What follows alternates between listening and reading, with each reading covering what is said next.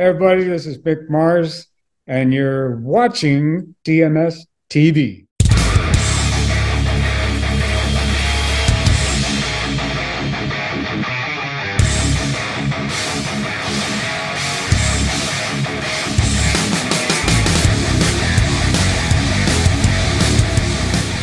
It is Chris Akin Presents, and I, of course, am Chris Akin. and today is the day.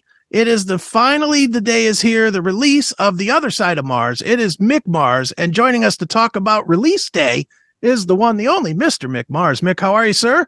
I'm great. How are you? I gotta imagine you're beyond great. Finally getting this thing out after so long, huh? 200 years at least.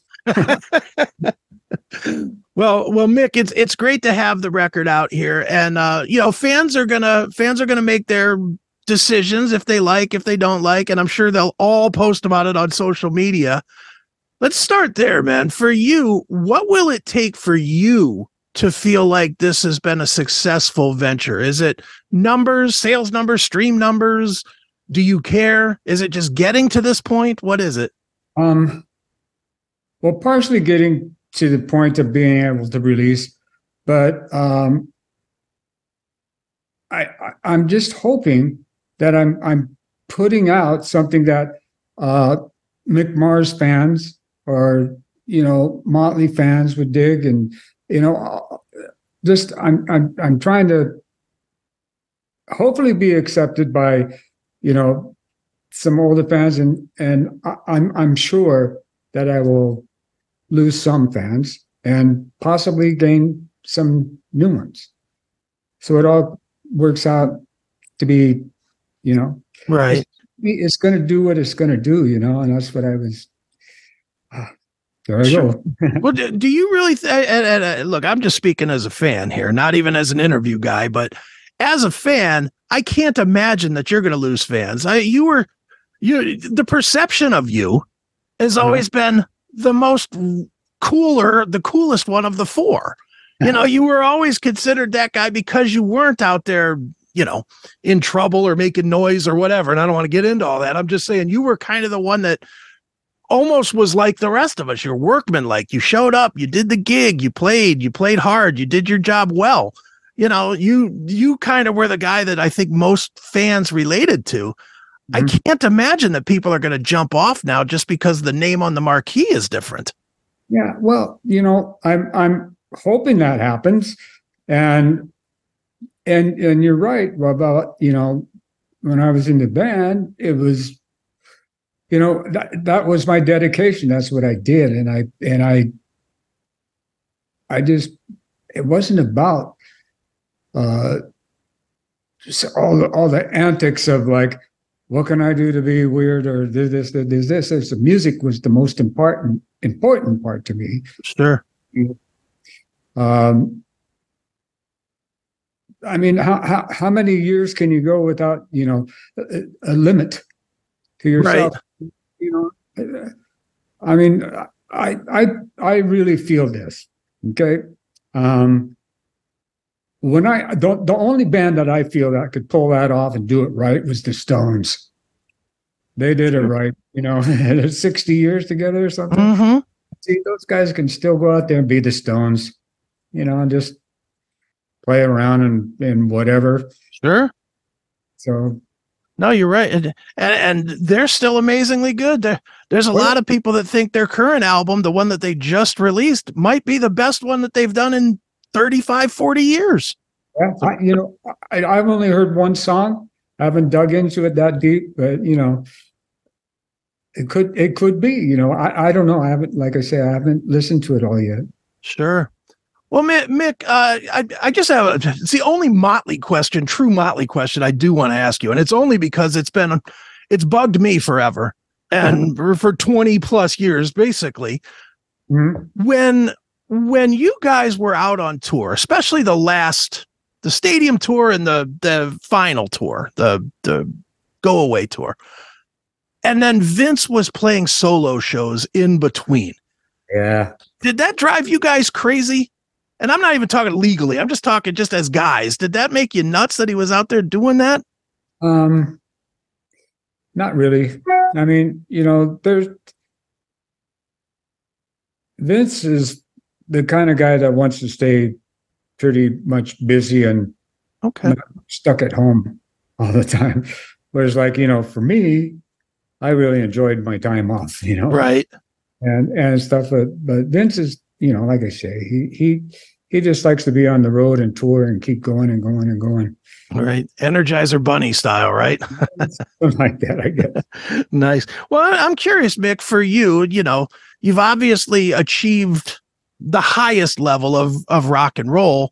What do you do on your time off? Are you a travel guy or do you like to because you travel so much in the band, do you like to just stay home and watch TV or what is it that you like to do when you're not being Mick Mars musician?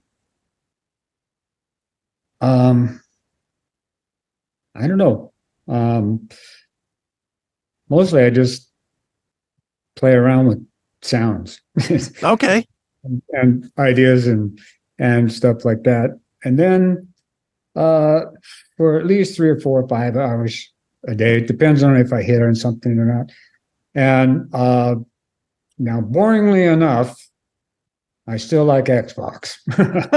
right. And so, you know, I'll, I'll, I- so I'll go and, you know, do that, play some Xbox for a while. It's weird to see an old man playing Xbox. Well, now you got me real curious. What do you play? Are you a Call of Duty guy? Are you a sports game guy or what? Call, Call of Duty guy, you know, like Okay. first man shooter kind of stuff. And, you know, it's, it's a cartoon. So I just play, you know what I mean? Right. But, you know, it's like it's it's you know, and let me see. Um let me what do I do? Um I don't know. I travel sometimes. Okay. Not, too much. I mean, my wife's Swiss. Okay.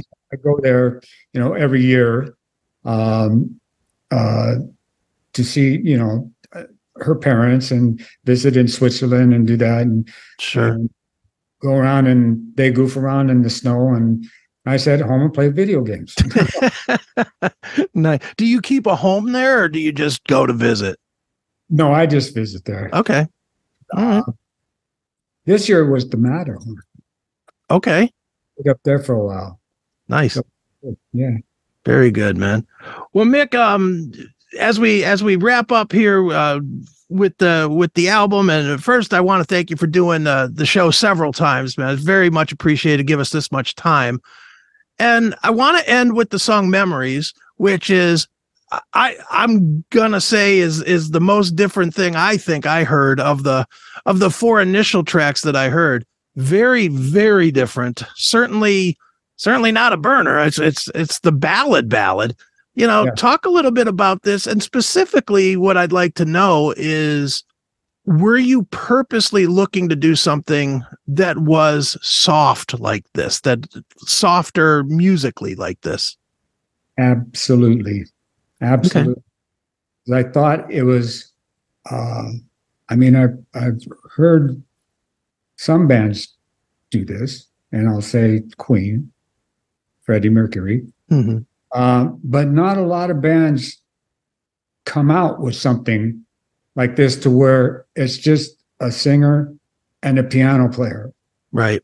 and they just play this cool music and sing over the top, not bombastic intros and blowing up and doing this stuff. And it's just like really mellow and and what it's about is like real.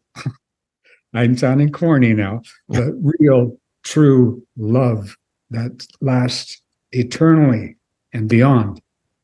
I'll never let you go in death, in life, or anything. It has meaning, a real meaning to it. And to get that soft, kind of like subtle, kind of not bombastic, typical ballad, it's like I say, I'm taking a chance because I mean, I wrote the song on my guitar and and Paul Taylor, I had him transpose it to keyboards. Right. And uh, and then Jacob sang it, Jacob Bunton, of course, Hmm. um, sang the song.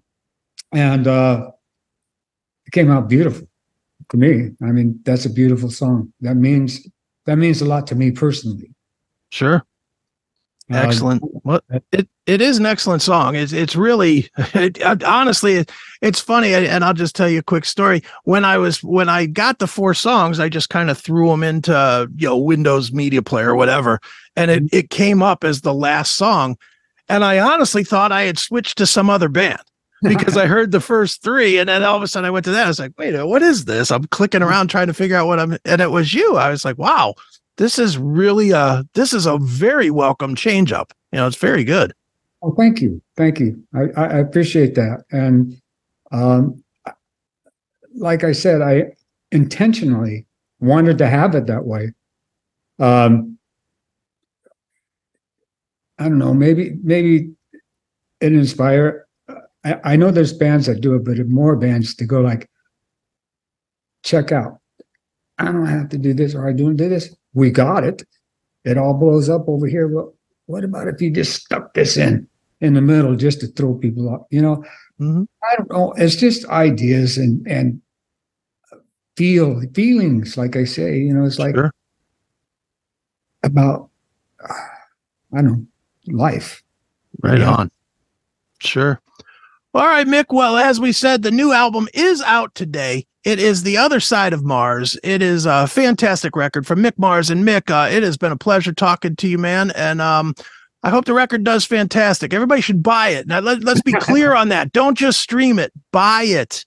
Do it. do Mick a favor and buy this record, okay? So, Mick, uh, you know, one one more time, man. Thank you so much for joining us here on Chris Akin Presents. Chris, thank you so much for having me on so many times. no problem. I enjoyed. I enjoyed it all.